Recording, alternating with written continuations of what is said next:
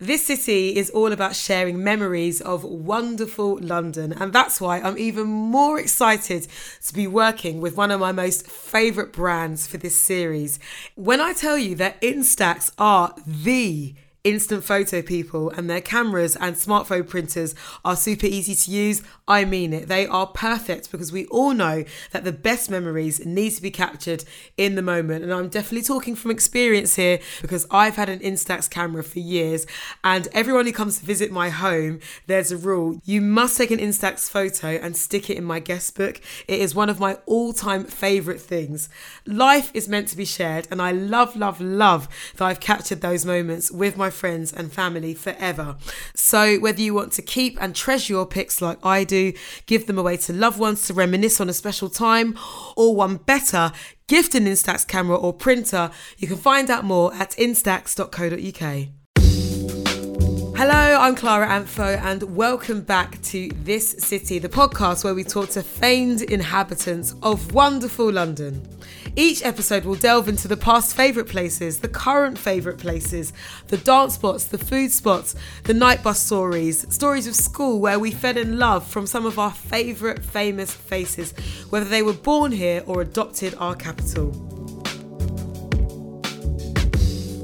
This episode features somebody who is a true South London Don. You may know her from her OOTD. She is excellent. Ah, a bountiful, beautiful black woman who I adore, Candice Brathwaite. She is a motherhood crusader, a real talk motherhood crusader. She's somebody that I'll tell you what, if I ever get knocked up any one of these days, I'm looking to her. She's just a realist. And the looks, can we talk about it? There is never a day you will see this woman not looking like a 10 out of 10 on Instagram. And as well as excellent looks and mothering advice, Candice has had not one, but three best selling books published, including I'm Not Your Baby Mother, Sister Sister, and her recent YA debut, Cut Cuts Both Ways is available right now. So please welcome one of the queens of South London, the incredible Candice Brathwaite.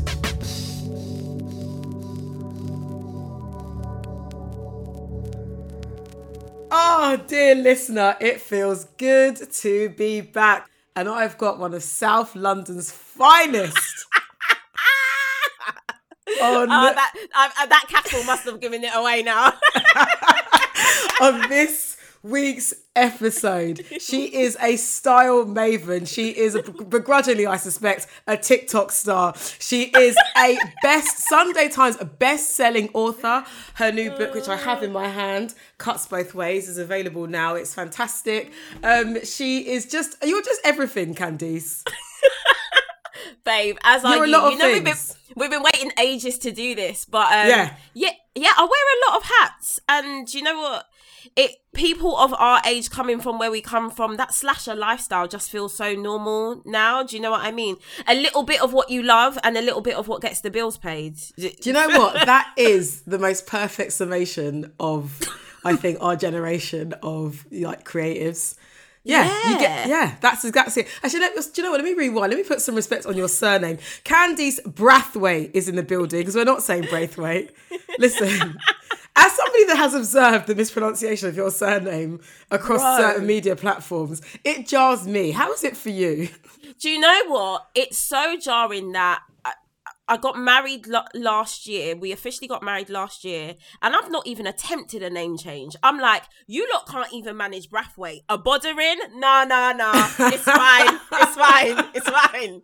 Just we're just sticking here. It's okay. It's okay but it's it's absolutely Brathwaite, not Braithwaite. Yes, not um, Braithwaite. Candice, it is a delight to have you on this city. Um, I know you've got many London stories to tell. Um, now, with every guest, I like to let the listeners know how we first met. And I was thinking about how we first connected.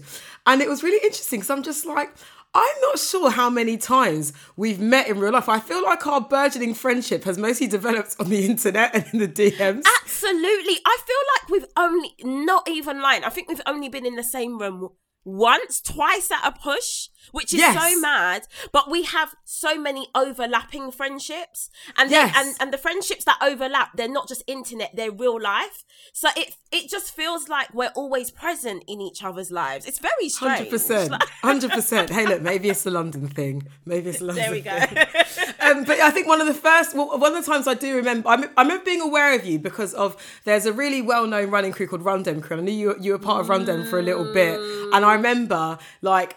Like when I started my my running journey, I remember like seeing everyone who's in Run Dem thinking, "Oh my god, it just looks so fun." It just looked like it was just like the place to be. Like what around that time of your life, what like what what were you doing? Woo!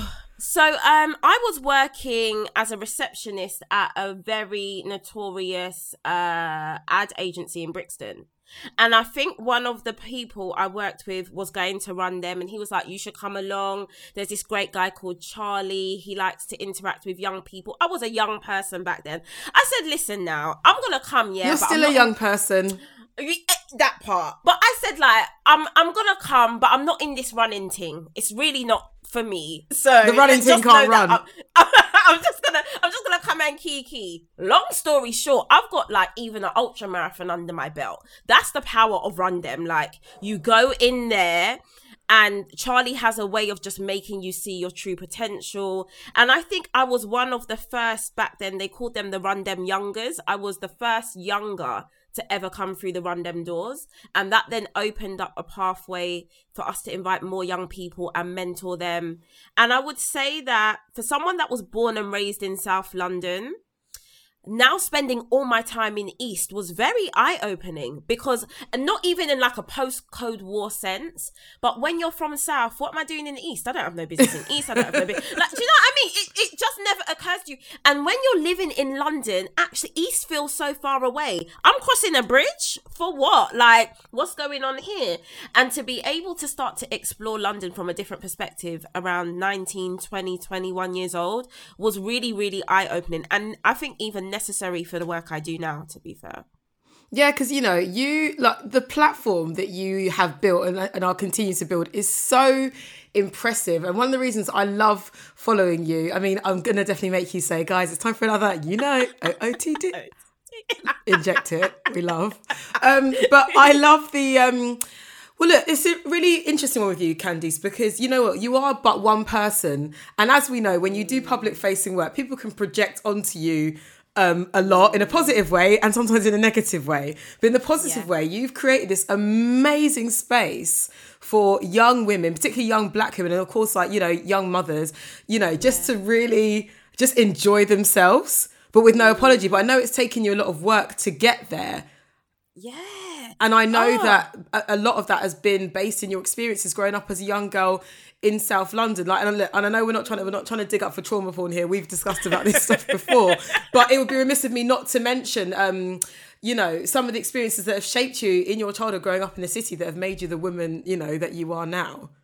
Oh my gosh. Honestly, coming up in South London back then, hashtag fug life. Like, I see all these kids thinking they want to be like cool or like acting bad or whatever the terminology is. And when I look back on some of those scenarios, so from the very beginning, I was raised by my granddad. That's rare. My granddad got mugged before I was born and he was left blind in one eye. So he was deemed unfit for work. So my mum and my nan went out to work and my granddad was my full-time carer um that was really interesting and i was an only child up until eight years old and my house although i felt love from people the situations in the house were traumatic. There's just no other way around it.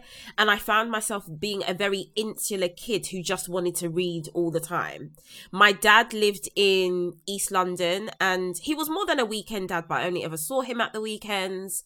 And then as i grew up and that awkward trajectory of leaving primary school where you're in this safe bubble and going into predominantly female secondary schools in South London. Massive wake up call, massive reality check when you're starting to understand beauty aesthetics or how people feel about you in your own skin. Hardcore. Um, but I just wouldn't trade it because there was something about being raised in South London back then that just was underlined by community. I would never even act bad on road because I remember Someone's one time, auntie, someone's uncle. Listen, I remember one time, parents. my primary school, my first primary school, you didn't have to wear uniform. My granddad still put me in a uniform, which was very embarrassing. One day I thought I was being slick, yeah? I did roll up my own clothes and stuff it to the bottom of my book bag. And as soon as I got into school, I hurried to the toilet, put on my own clothes, rocked it out all day. Everyone's like, yeah, you look so good. Before end of school, now change back into the uniform. He picks me up. I'm like, calm. Wow. I don't promote physical violence, but I took the beating of my life that night, yeah? Woo! Did my teacher not call granddad? And was like, hi, Mr. Brathwaite. There's a little something up here. Why is Candice in her own clothes? I know you wouldn't. So it was that level of community. You couldn't even act out because someone's auntie or teacher was going to hit that direct line and be like, your child's acting out of character. Do you know what I mean? So I was like, wow. Of course, in moments like that, it's annoying, but it also kept you safe. It also meant that if I've got home for whatever reason and no one's there, I'm chilling in Auntie June's salon. I'm in someone's house eating food. There was never that sense of fear or that someone was going to do something to me, you know? Mm. And I feel like life has changed a lot since then, no matter what postcode you occupy. But I know coming up for me in South London in them early 90s, late 80s, I just don't think there was a better period, to be fair. Uh, two things I want to pick up on. You mentioned that you were very you were a very insular child, and like you were always having your head like buried in a book. Was there a place in the area that you would sort of run to to escape? Were you were you always at the local library? Where would you go to read? What was little Candice doing, or was it mainly like in your room? So it was mainly in my room. When i got a bit older it was brixton library and then we moved. So i lived as a as a young person we lived in brixton i lived in Thornton heath i lived in norbury i lived in like we've been all about. And so i would always just locate the nearest library and i think the ones where i've got the fondest memories is um, west norwood library. I don't even know if it's even still there but i spent a big chunk of my summer and this was the summer of like um oh no what's the it was so solid summer basically Right. and it was it was Moschino jeans. It was everyone spending their money in Probito or on Avirex. And number one, my family didn't have it like that. Number two, I didn't feel that confident in myself. And so I spent this very hot summer just locked away in this library, entertaining myself with books. And to be fair, now looking at where a lot of those people who I grew up with, where their lives unfortunately are, or to be fair, are not, I'm like, the, the library was a good safe haven because mm. so much as hot as, and as beautiful as the summer was that was around the time around the time of so solid around like me being 14 15 there was just this new brand of violence coming just creeping up and I just saw people I'd known since we were in nappies developing a new attitude or hanging around with the wrong crowd. And I feel like the library just saved me, so to speak. Gosh, that that's, that gives me chills like hearing you describe it that way. Yeah.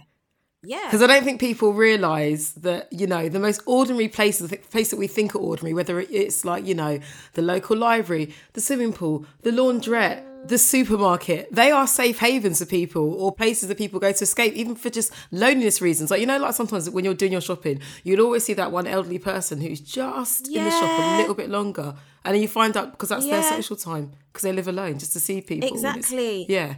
this is the thing and so as heartbreaking as it is more than heartbreaking because like you said it was all it just it was where we lived so it all felt so normal and i do remember the distinct change i had still have a really good family friend and it was new year's eve and her son just got shot 11 times it was a setup and it happened at the bottom of the hill that we lived at and i remember it so distinctly because we were all getting ready to go to her house and then you know, oh my son's been murdered. So it was literally just like blink. Mm-hmm. And then it was this this trajectory of okay, you can't even go to East London now. You can't even leave your postcode now. This is this is the new world. And to have occupied both um is really sad because in one instance, young people today don't know what that freedom feels like. So if you don't know it, you don't miss it. And in another instance, I know what it feels like. So to see them feel like they have to stay in their house when the weather's great and the music's good, I'm like, this is not how life is supposed to be. It's really not. It's it's it's it's heartbreaking, and it's. I mean, look, it's a testament to to your your strength of character. You were able to kind of remove yourself from that because I think, mm. you know, when people talk about, you know, gun crime and knife crime, obviously a lot of focus is on men, but a lot of women unfortunately get, you know, pulled into it, carrying stuff for their partners. Yeah. I, I think about it now. I'm really grateful for this. Of course, I feel differently now, but I'm so happy that I was not traditionally pretty. I think so much of that saved me as well. I see so many of the girls I went to school with who, for whatever reason, fell into the to that aisle of European beauty standards. It was easier for them to get swept away in that because mm-hmm. boys viewed them as pretty. Do you know what I mean? So the conversation was always veered towards them. And as painful as it was when you're 13, 14, a boy being like, nah, I don't really like you. I'm not really into girls that look like you. Da, da, da, da. Now looking back, I'm like, praise the Lord Right? we praise him. we Yeah. praise him because because there was some safety in that. There was some safety in every boy not thinking I was the hot thing because for a lot of the girls I went to school with who were viewed in that manner, I've lost count of the amount of them, like you said, who have ended up in hot water because it then just you know once the prettiness gets boring, it becomes about what can you do for me. You know, what can you mm-hmm. do for me? Can you manage this? Can you? Mm, I'm okay, lords. I'm okay. Listen, you are you are more than okay, and actually that that brings us greatly um, to your book.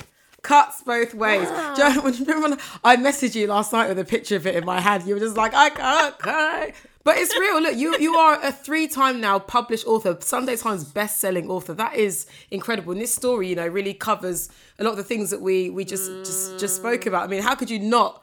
I guess have have that influence in this in this fiction. I know. So what happened is with my first book, I'm Not Your Baby Mother, there's a chapter in there called Young, Gifted and Stabbed, which unpicks why when I fell pregnant with my son, I left London. I left the city. I'm very obsessed with data and because I've got a brother who's 2021 now i'm very aware of the situation within london itself. And when i found out i was having a boy i think we'd left within six weeks.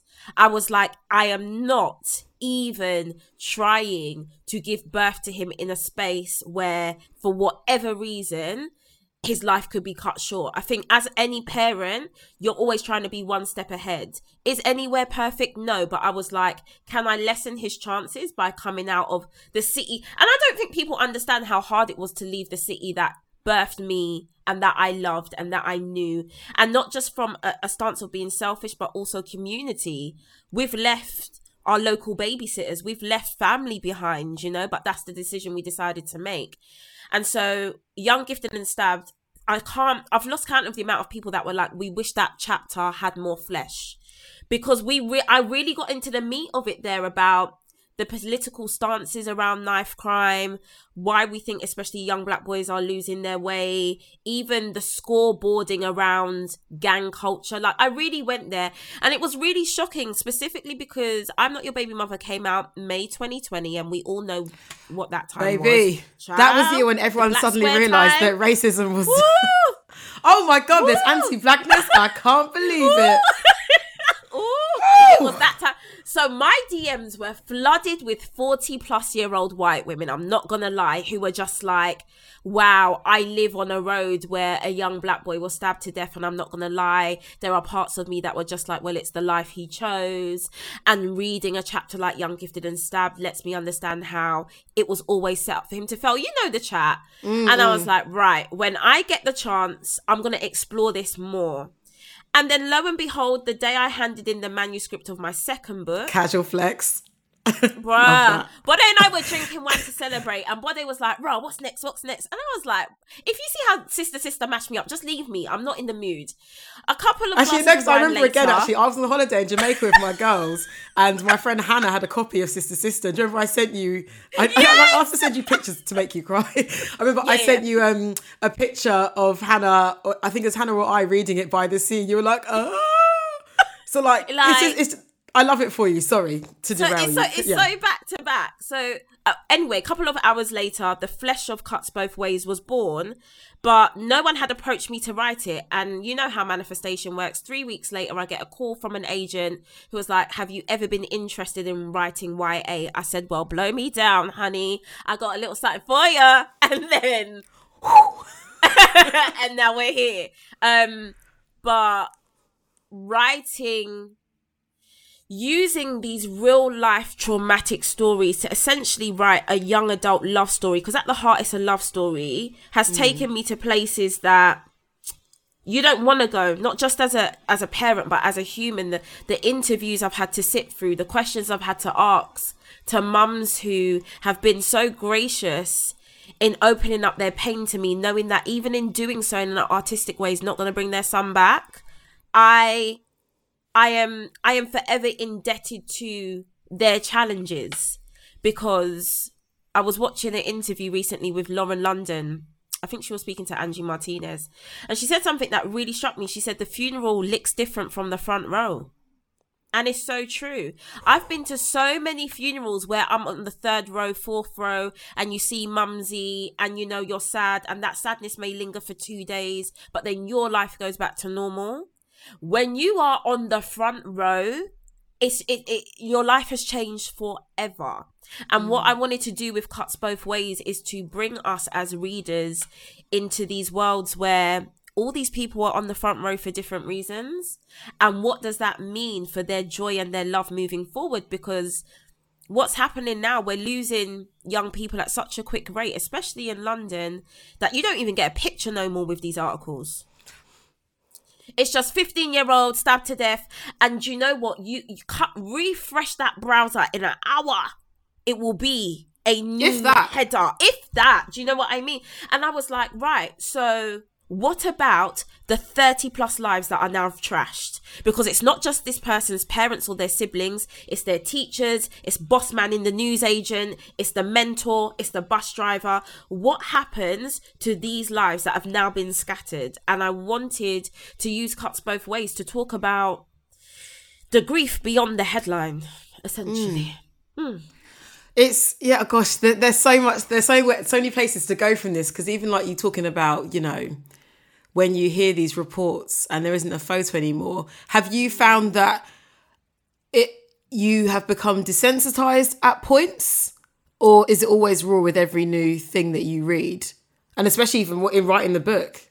I'm definitely desensitized because even for I'm not your baby mother, I think I sat through 17 hours of footage because you could you for whatever reason these kids upload these murders to Snapchat and if you know the right hashtags to search you you can watch this. And i to get into the right headspace cr- creatively and from a fiction sense i had to go there. Mm. and to be able to even speak to you now or even finish the work i had to lock myself off. Because it can swallow you whole. I you know we we have these we see these conversations on newsnight wherever where people are like oh what's the answer? What's the this? And when you see videos where it's this personal where the slaughtering is this up close i'm just like these children think they've got nothing to live for. That's the only answer to this. That I don't I, I don't want to hear about community centers about parents about at the heart of it these children don't value their life because they're like what you what's life really giving Mm. What's life really giving? This street corner, not seeing mum or dad because the cost of living is insane and they have to work every hour God said. What is life? And are you showing me a version of life that is attainable, that is going to make me feel good? And when you watch them videos like that and you see the lifelessness, not just on the end of whoever's been attacked, but the lifelessness of the attacker, just the blankness, nah you know, it's making me emotional just recounting it. It's like I had to put a filter on to be able to then actually go and speak to someone's mum or to a mum who's lost three sons. Jesus. Three to knife crime. And to understand that for whatever reason in the pockets of London that this is happening, it's now a generational curse. It's wow, you know, you done someone done something in 94 and now this act in 2022 is for that. Mm. It's just, yeah. Mm.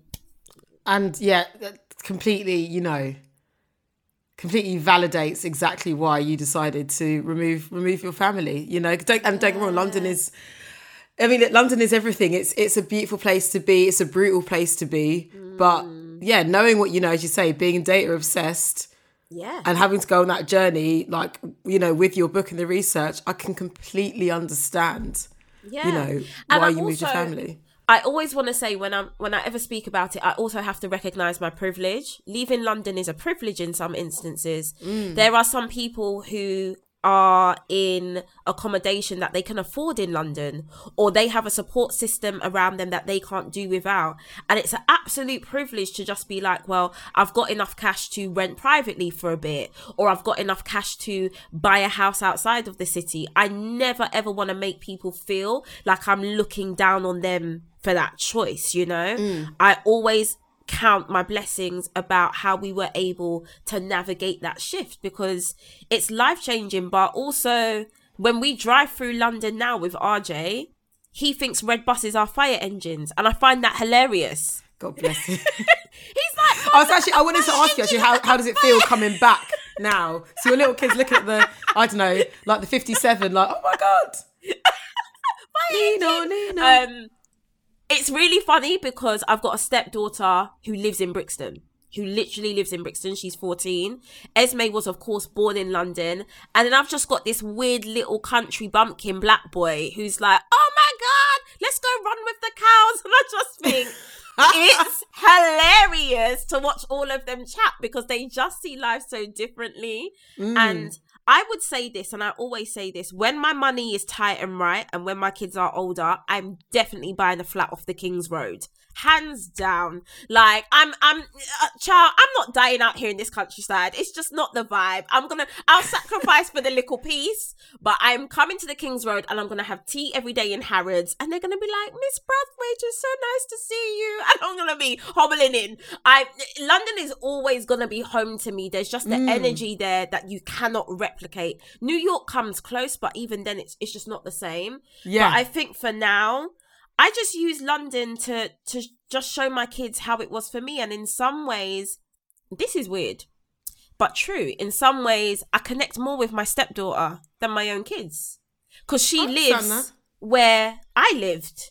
And so sometimes I'm having a conversation and I'm explaining something, and Esme's like, "Really?" And RJ's like, "What are you saying?" And my stepdaughter's like, "Yeah, man." da, da, da, da, da, da, da, da." And I'm like, "Yeah, because you're still where I was." And Mm. there's something about that that is beautiful, but also heartbreaking.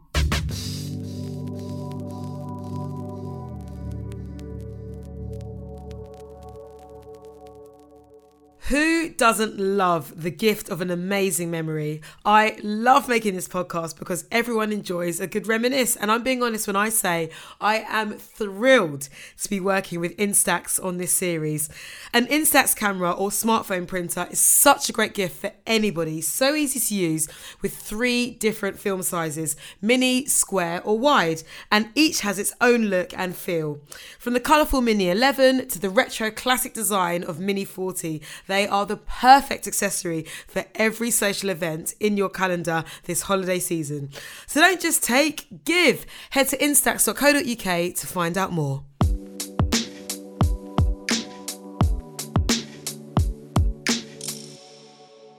I wanted to talk when you mentioned um, about you know where you'd go or like after school. Obviously, we spoke about like you know the library and you reading books, and you mentioned like hair salon. And I want to talk about South London hair salon spaces. I know, I know obviously there's a there's a hair salon moment in the book as well, but I really wanted to get your take and your experiences and your stories about what it is to go to a hair salon in South London. Now, obviously, we know you're rocking this incredible like shortcut which you've had for a minute, which we love. It's like your signature look. But I know you've been on a journey. Girl, the stresses. The sh- I remember. I, will- I will name no names. Uh, one hair, sh- one salon opened in Camberwell, and it was very competitive prices when it opened. But if you were not at that door at eight fifty nine, it's curtains for you because they even had to develop a ticketing system where you come in, you take a ticket, you sit down, and sometimes you just want to retouch on your perm. It's a four hour wait. But with that said, a bit like the scene in Cuts Both Ways, so many of my formative moments and conversations happen in the hair salon. The same way I know it to be the same for men now because I've spent enough time in barbershops because of my trim. There's an energy about a hair shop. And I what I also love is how the energy changes, say if it's a Jamaican hair shop or a West African hair shop. Like Hey. there's, there's different energies. There's different energies. When I was rocking the finger waves, Auntie Sharon was like, the man's a dotty this and a dotty that and da da da da da. And when I had to go and get my braids, my African aunties were like, Are you keeping up with your schoolwork? Like, like such different energies. Yeah. And I just think even in a hair salon space, again, we come back to community, the community of London, the community of South London. If for some reason my mum was running late or, you know, I was locked out of somewhere, I know I could go and sit in someone's salon. They're not mm. going to run me out. Someone is going to pass around a, a two pound for a beef patty. You knew that that was still yours. As annoying as it could be, because you're sitting down for eight hours and you've got seven aunties tugging at your head 20 different ways, mm-hmm. you also knew that was safe space and that was home. And that these women, just listening to their conversations, was the richest pot of creativity. I was just going to ask you, what is it? What is the spiciest thing that you that you have ever heard in uh, in a London salon? Because there is something to be said for that. Like I remember, my mum used to take me to this hairdresser in Tooting, and it's always the same way. Like you'd wait maybe three hours to be seen. And you'd be reading like black hair magazines that were probably printed at, at least five to six years old, and you and you'd see the same one there, and you'd still reread it anyway. And then, like as a little kid, you just overhear, oh yeah, and then you see what happened with the father. He did this and he did that. Do you have any memories like that? Do you know what? The one of the uh, best memories was overhearing or getting the gist that there was a, a hairdresser's connected to an Asian run nail shop, as most of the nail shops were at that time, and the owner of this nail shop just not treating them well. And it was me learning that all of the black stylists were were pitching to overturn him and like get money together and open their own salon. It took five years, but they did it. But just to know that energy, like when he would leave, all the Jamaican aunties would start cussing under their breath and talking about, yeah, we're gonna get the money and do this and do that. So even though there were the salacious stories, like someone's man was always cheating, I found tho- those stories they got boring. I was like, let's talk about the next thing. To see these women know that they were being ill treated and come together as a community to galvanize and put the power back in their favor. That for me is one of the best stories, hands down. And now, I think I last went there maybe say last year. So many of the hair shops in Brixton, the hair salons, are now run by black women. And what I've people didn't, too. yeah, and what people didn't know back in the day is that black women were yeah in the window doing the hair, but they were paying rent to someone that wasn't black. Facts, Mm. facts. And now so many more hair salons are run and owned by us. Yeah, shout out to Virginie who owns uh, Zaza's. It's in Pop Brixton. Who- no, and, and it's amazing because I, mean, I, I I did an interview with her a little while ago for a magazine, and she was like saying, you know, it's hard being here, but we're here. I said, no, you should be here. You shouldn't have to apologize for being in this space. Like you are exactly who should be owning a hair salon Yes. in somewhere like Brixton. Now, look, you mentioned that in, in future years you want to get yourself a little flat off of the King's Road. so I want to talk to you about, you know, the fancy life, the finer things in life. Because one thing about you, Candy, is that you do not apologize. You do not apologize for luxury in all things. You don't apologize for having a good time. You don't apologize for letting your kids have like nice things, but you don't mm. apologize for just enjoying yourself because I know that's come from a place where you were told for a long time that like it's not for you. Yeah, I d like it. It felt like luxury, and not just in the materialistic sense, but the luxury of even dreaming big was ring fenced. Yeah. And I say this, I someone asked me the other day, and they were like, you know, what was one of your earliest thoughts as a kid? And I know this sounds deep, but it was always knowing that I was in the wrong space. I was surrounded by people who kept trying to clip me mentally. It was always like, well, you know, that's not for you. You know, that's not for us. And then as I got a bit older, that language became, oh, you think you're too nice. You think you're, you think you're above. You, you, you, you think you're too smart. There was just always this air of contain that, man. Can contain these visions, these dreams, this conversation. So to now be in a space where one of my biggest luxuries is being able to think of something and create it and bring it to fruition. I don't think people who have never been allowed to do that understand that freedom or understand the luxury of that support. I have 10 people I can call. I could wake up tomorrow and be like, rah, you know, I want to be the next Elon Musk. I've got 10 people I could call who would be like, it's not going to be easy, yo, but I got a friend who knows a friend. That to me. please buy Twitter, I beg. please, please. I'd rather that you than me, him. that is top tier luxury to have people that will support my dreams. Mm. And of course, then that trickles down into what people see, which is a house or a car or a new handbag. But even then, whilst especially in this economy, I'm even I've fallen out of love with unboxing videos and that. It, it's just Mm. not the time. It's not to my taste. It's not not today, love. I get it. It feels a bit today. crass, to be honest, But even in it? a time like this, I share those things because I'm like, we struggle to see women that look exactly like us have it. You always said the business, the brand, the people, society always said, Mm. oh, no, no, no, not you. Get to the back of the line. Not you, not you, not you. Sorry, sorry, sorry. Also, not only not you, you'll have whatever's left of what everyone else has picked from. You don't get it brand new. Nah, child, come on, let's tell the truth. Tell the truth, shame the devil. You just get the cut-offs, babe. You get oh, the person don't want the crust of that bread. Maybe you can pick on that. And even so, this crust has to be to be split between five of you that look like you. Okay, you don't get the whole sandwich. So to now be in a space where Mm-mm. I'm buying all these loaves of bread and I'm getting to share them however I want. I also think there's a part of me that continues to share because I'm like, no, some little dark skinned girl in South London pre in my socials must see this. Some some woman who's trapped in a marriage she don't like must see. You 100%. must see that you are able, that you are worthy of whatever you think about you know? So when i see you when i see so many black girls online who are just literally just living their best lives outside of a hashtag outside of black girl luxury but just existing to their level of brilliance i'm like Mm-mm, replay run it again. Let me see that. Rewind that. Because we just Yeah. unless we share it 100%. no one else is gonna spotlight that. They're gonna act like it's not even happening. They're gonna they're gonna they're not gonna show it It's so true. But then, but then you push, you push through, and it's like you know, because I, I've always said this: clothes are an adventure, clothes are a language, clothes are so fun. It's ah! they're a communication tool, and I love, love, love, love your OTDs, which I've mentioned several times now. But I, th- I thoroughly enjoyed them, and I want to talk to you about your fashion, like as a Yeah. teen growing up in London, and like you out in the club, because I love talking to people about their formative clubbing experiences and what kind of clothes they were wearing just in and around the oh city. So Any regrets? Once I could, big everything was a regret, man. I, I don't, I, don't- I don't even look at them pictures. So once I could, I was able to make decisions about clothes. Like I said, Probito. I think Probito used to be like the back of Bond Street somewhere. There was Mm. a shop called Probito that sold Moschino jeans, Guess jeans, all them US imports.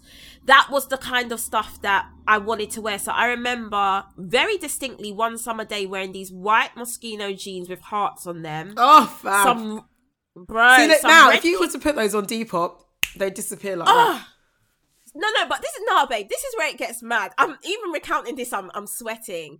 So those jeans with red wallabies from Clark's. Wow, Candice. Wow, a red DKNY t-shirt that I'd cut into a crop top.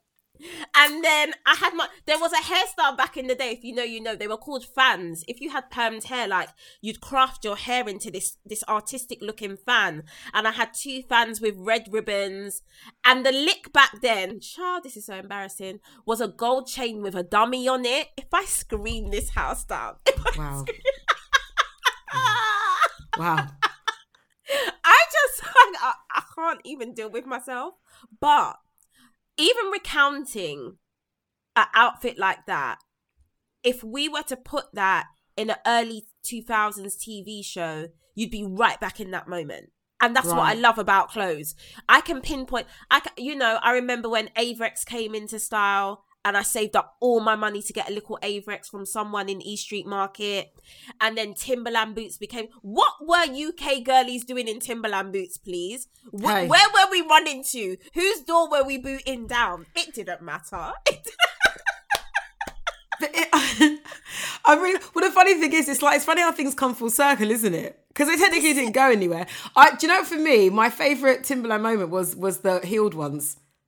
Oh Seeing Beyonce, yeah, in the video for Bonnie and Clyde, I was like, I'll have that, please, thank you.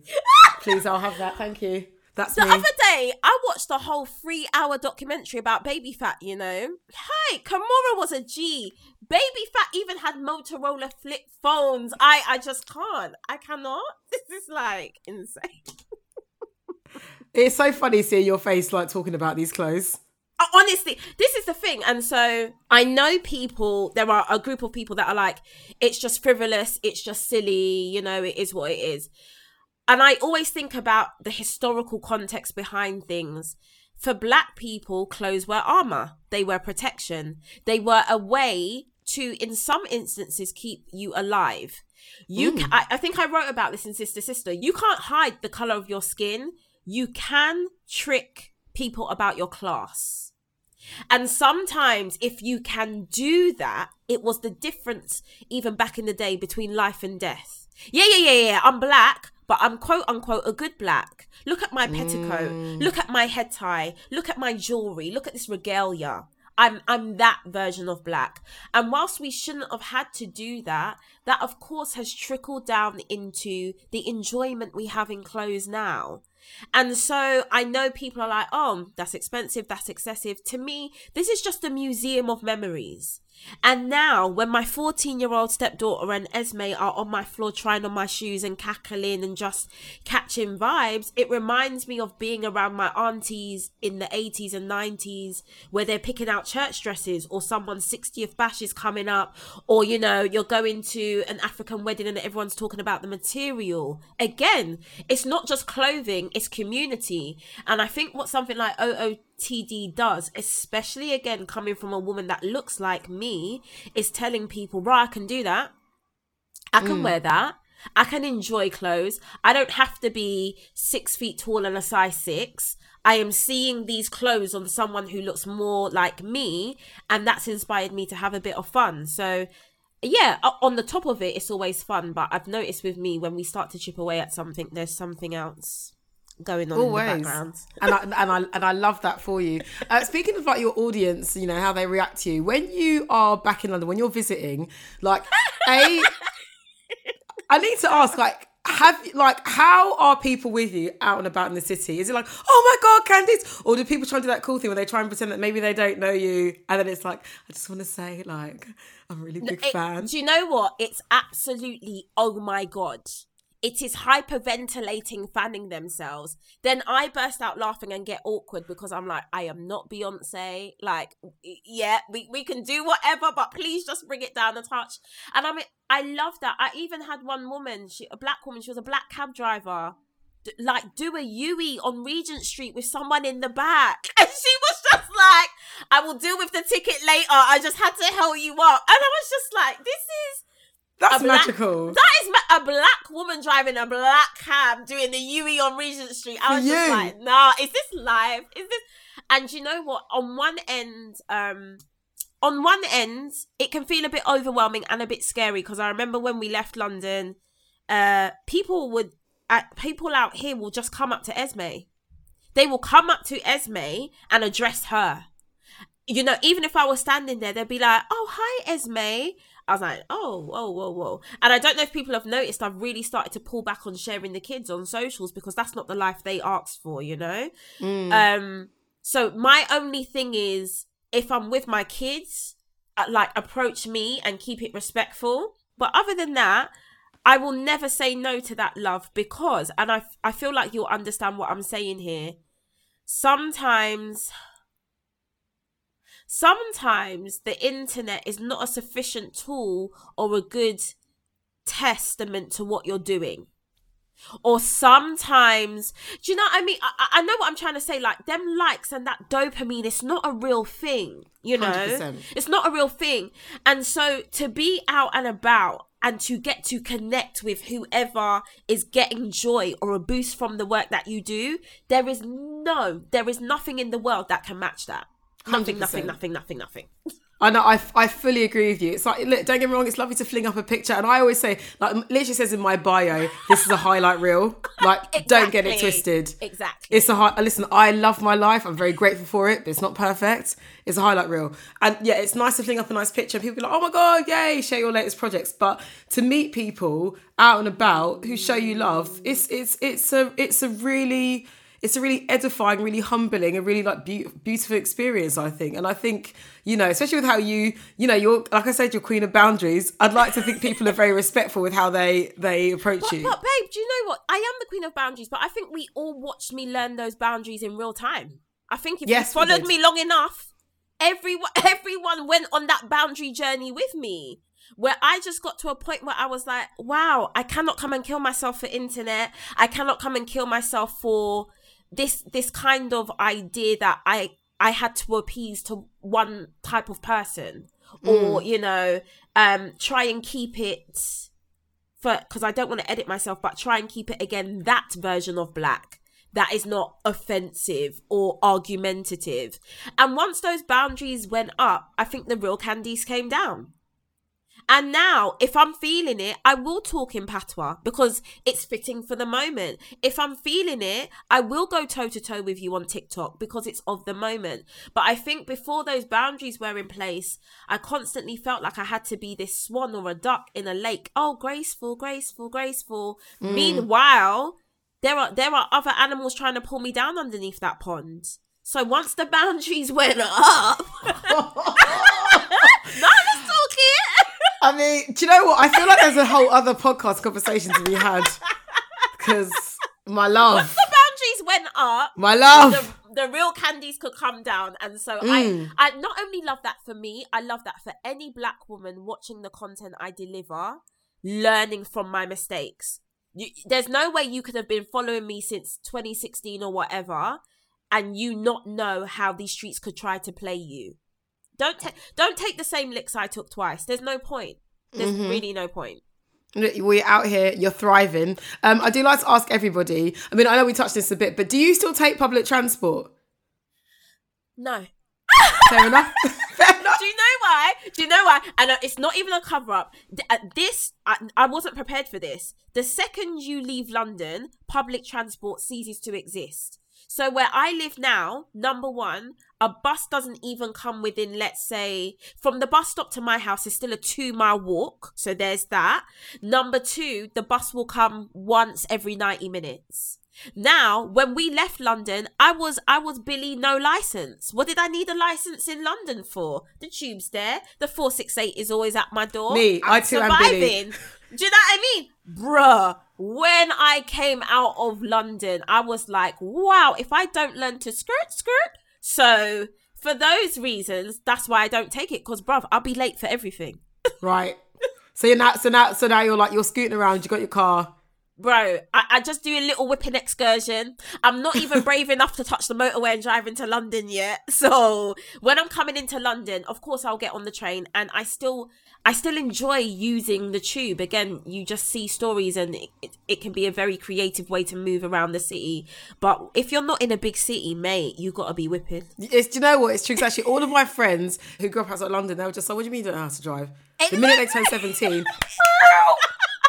straight on road, like no hesitation. No hesitation. It's, it's there are kids that go to Esme school that drive themselves to school because there's like a secondary school sixth form connected. So Right. there are kids in their school uniform doing their three point turn. I'm like, love Wow. that for you. Meanwhile, I'm just, I'm just enjoying my bike. I just love cycle. I love my bike. My bike's my best friend. Just cycle around. I used to get like those kids in Esme school. Um, okay, now if you had, uh, you know, the big boss powers over the city for a day or in general, what would you change? What would you like to see? And it can be the most frivolous thing. It can be the most, you know, uh, socially mobile thing. Whatever. What, what would you like to see? In general, I think with where we're at right now, I think I'd make I'd just bring down the cost of living and and make wages higher. I know that's such a I know that's quite a blunt end and it's not like happy, happy, joy, joy, but I just really think when you really look at the numbers and where cost of living is going, for those of us doing traditional nine to fives, this is more than peak. This is hmm. like something in a movie. Do you get what I'm saying? Lurpak is a tenner. Lurpak Madness. is Lurpak is ten pounds. So if I had that powers just for a day, I would definitely increase people's incomes and bring down the cost of living. Right on. Candice for mayor. My love, Miss Brathwaite, it has been an absolute joy and a pleasure. I feel like we could do a part two. Listen, you are fantastic. The South London spirit, I know, will never leave you. we look forward to the next book. In the meantime, Cuts Both Ways is available in all good stores now. Yeah. It's been a joy. London No, loves you, thank you, babe. Candice. This has been great. Thank you. And I love London right back. Never forget Amen. it.